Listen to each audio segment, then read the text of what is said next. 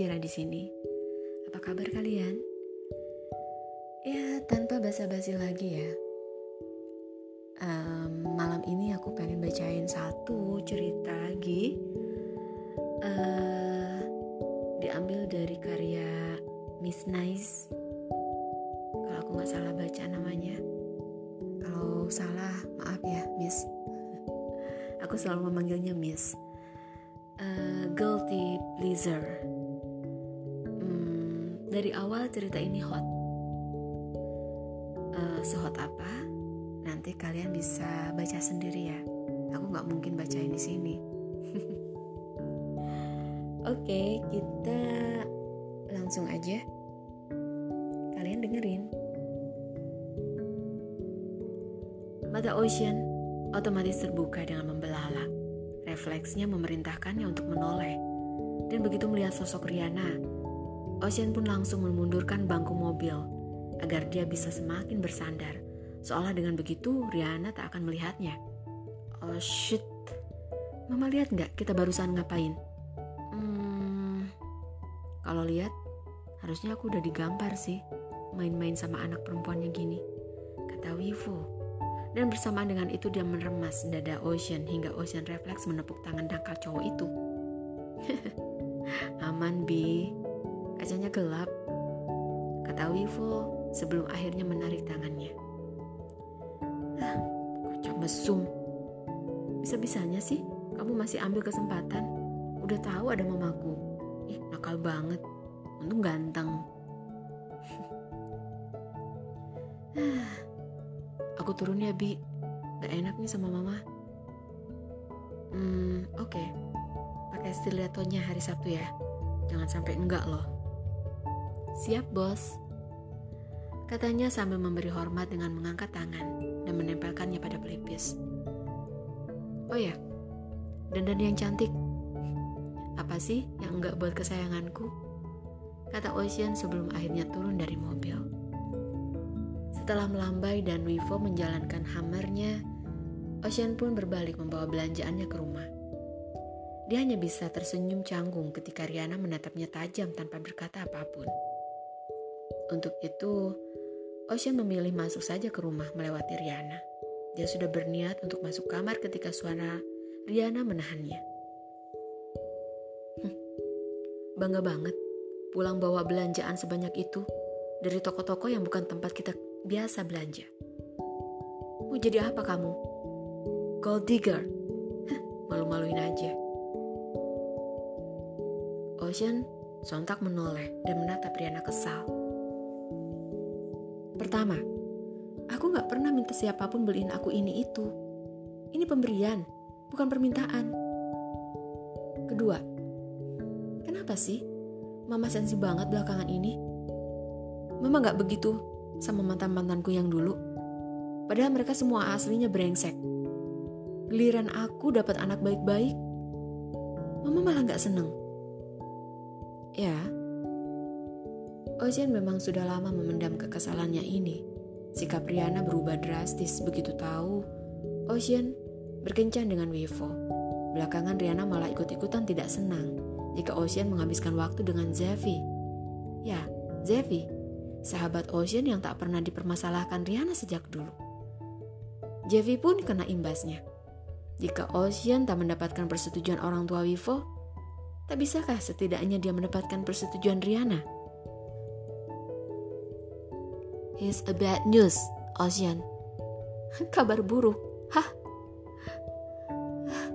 Di saat anak laki-laki lain sibuk gaming sampai lupa waktu dan gak pulang ke rumah, bolos sekolah, ikut geng motor, suka mainin cewek, hobi clubbing, jadi perokok berat sampai narkobaan. Vivo justru sibuk belajar, ngukir prestasi dan mengharumkan nama sekolah. Dia nggak ngerokok ataupun ngobat, dia hidup sehat dan nggak main cewek. How is that makes him as bad news? Iya, itu udah kabar buruk. Kamu pikir image baik yang dibangun susah payah kayak gitu gak menciptakan standar yang tinggi apa? Semua itu gak ada harganya. Ocean tertegun. Agaknya kalimat terakhir Yana itu berhasil menyentaknya. Kamu gak senaif itu mikir anak-anak keluarga Alvarez itu akan benar-benar seru sama kamu kan, Ocean? Kamu tahu bahkan sedari mereka masih dalam kandungan, orang tua mereka sudah lebih dulu mengatur perjodohan untuk mereka. Ocean merasa tertampar. Dia tahu. Dia tahu benar. Bukannya dia belum mendengar tentang itu. Mempunyai ibu seorang MUA pribadi untuk kalangan atas dan terbiasa ikut ibunya bekerja sejak kecil membuat Ocean banyak mengetahui tentang kehidupan kelas atas. Orang tua yang merasa berhak mengatur pendidikan, cita-cita, bahkan pasangan hidup anak mereka hanya karena mereka memberikan kehidupan yang lebih dari kata layak untuk anak-anak mereka itu. Ocean tidak asing dengan hal itu.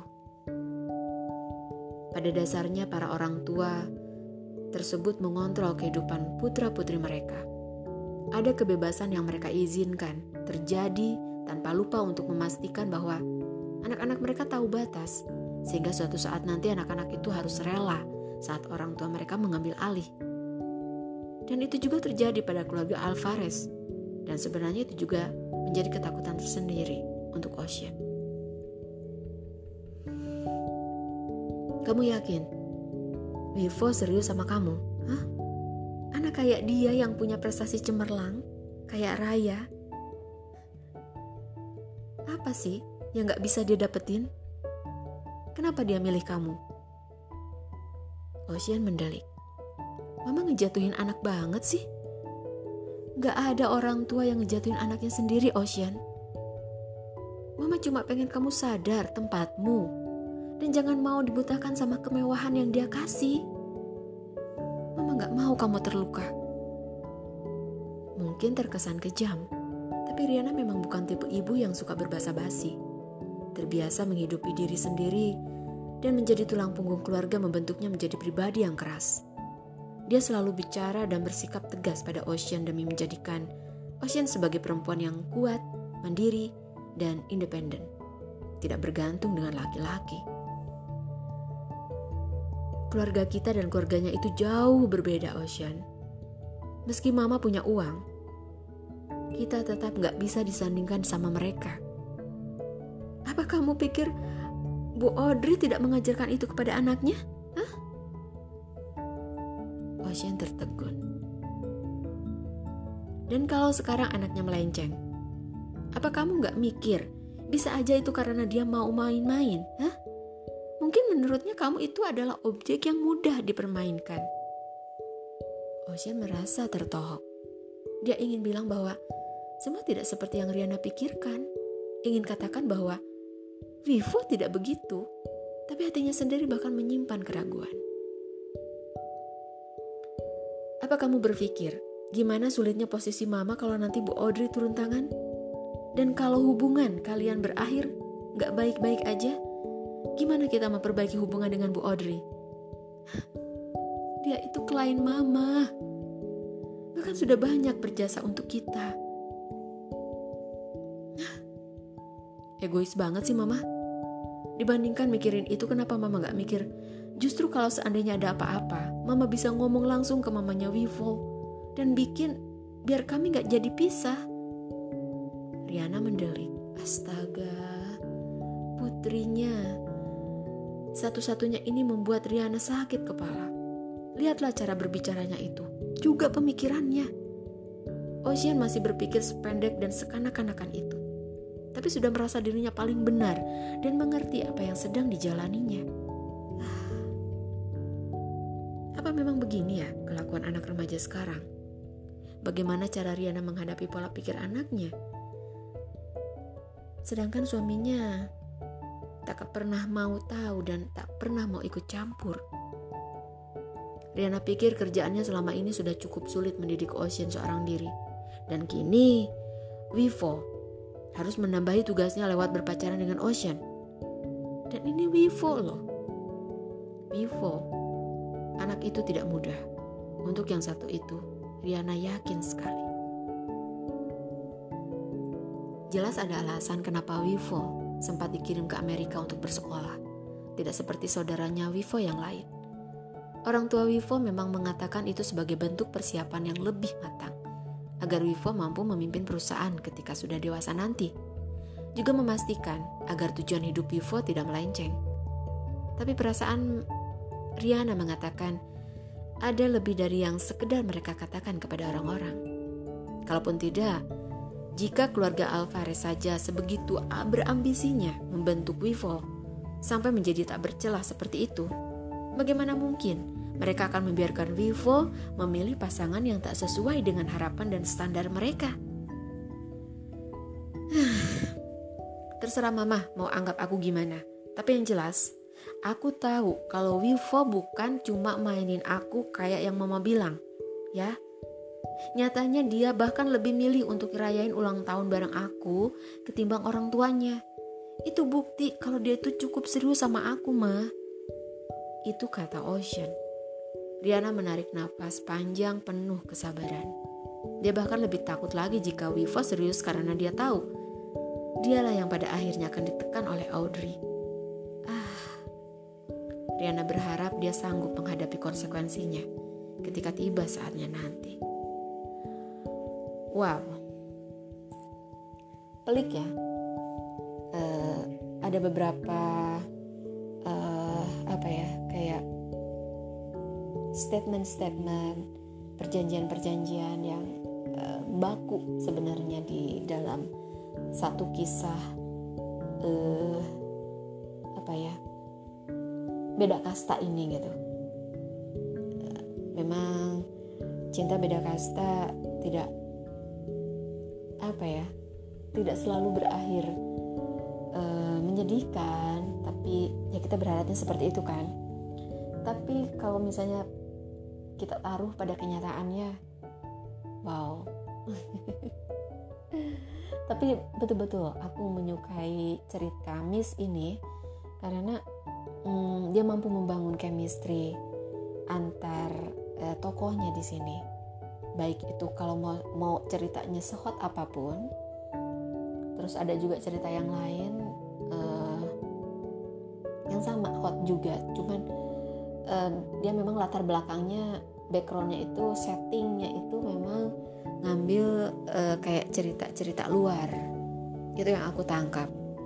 Kebebasannya terus cara gaul. uh, nama-nama mereka juga nama-nama tokohnya juga memang agak-agak uh, apa ya tokoh-tokoh utamanya khususnya agak keberat-beratan nah tapi apa pun dari sebuah kisah yang disuguhkan oleh seorang penulis.